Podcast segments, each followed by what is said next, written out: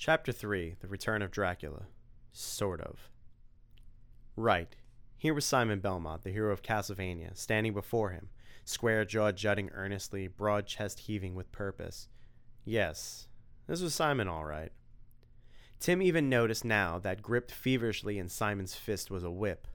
Around his neck on a leather thong was a beautiful golden ring that shone and glittered like the heart of a sun.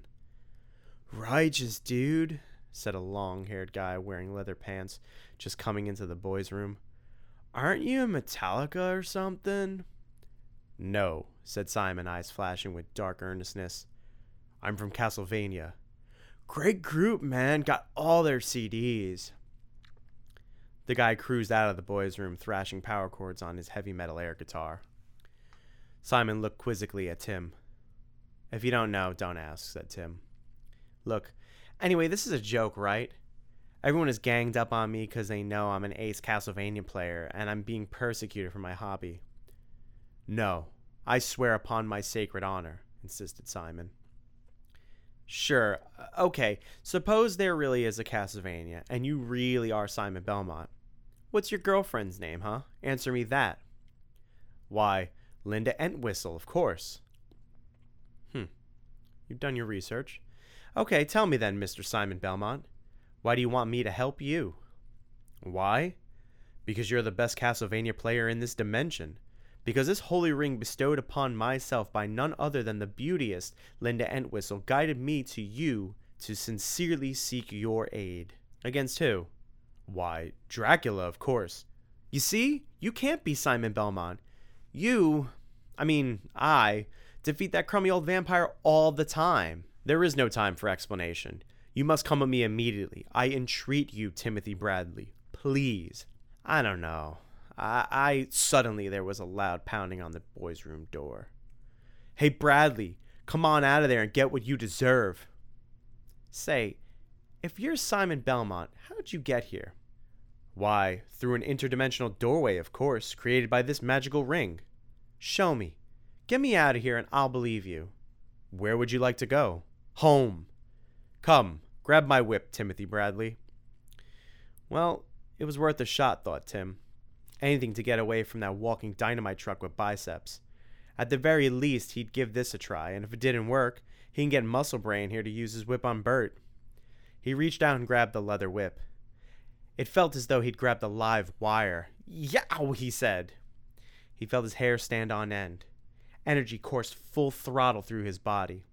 A burst of light zapped through his eyes. Then everything became a pleasant calm after the silent bang. You really shouldn't play around with shocks, he told Simon. You could electrocute a guy. There's this guy outside I'd like you to. Huh? The huh was because he just realized that he and Simon Belmont were no longer in the junior high school boys' room. They stood in his bedroom, back home. This is where you live, is it not, Timothy Bradley? Yeah, wow, so it is. He turned newly admiring eyes towards the hero. You really are Simon Belmont. You acknowledge my identity. Thank you. Does that mean that you are now willing to come back with me to my homeland to rescue it from the powers of darkness, the disease called Dracula? Dracula, right. I thought the old popsicle sucker was dead. Oh, indeed, very dead. His body has been cut up and it has been placed in five different places. Sounds pretty dead to me, Simon. What's the problem then? His curse. It spreads across my homeland. I should have burned the body and scattered the ashes to the four winds. His followers have separated his body parts and hidden them. I don't know what to do. And Linda Entwistle has been snatched away from me. She came to me in a vision and gave me this ring, and whoa! One thing at a time, please, said Timothy. I'm a boy of my word, Simon.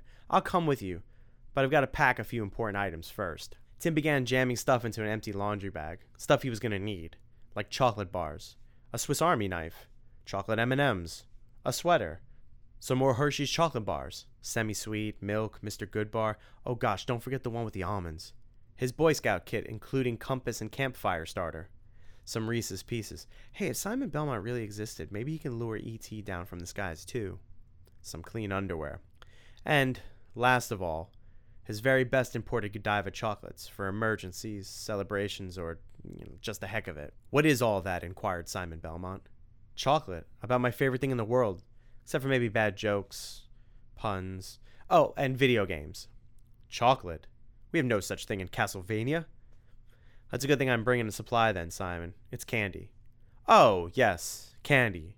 Very bad for your teeth, though. You know, you're a pretty serious guy, aren't you? I think, Timothy Bradley, you'd be pretty serious too if you had only 48 hours to prevent your body from being totally possessed by the evil spirit of Count Dracula himself. A voice from below interrupted them. Timothy, is that you? I hear voices up there. Oops, Tim gasped, really frightened now. It's my mom.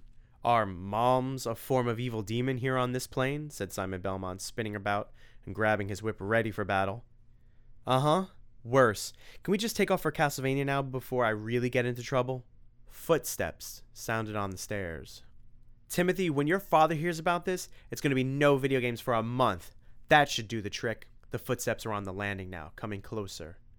Closer, like claps of doom. Tim Bradley grabbed the whip. I think dealing with Dracula is going to be a vacation. I think not, said Simon Belmont. Again, the shock, the feeling of being uprooted and thrown into a pool of dazzle. Shapes and smells and colors swirled in on him like angry ghosts. A chill bit through his shirt, making him glad that he had brought along a sweater and a sack. Then darkness clutched around him like a fist. Where are we? Tim asked when they had seemed to come to a stop. Welcome, said Simon Belmont, to Castlevania.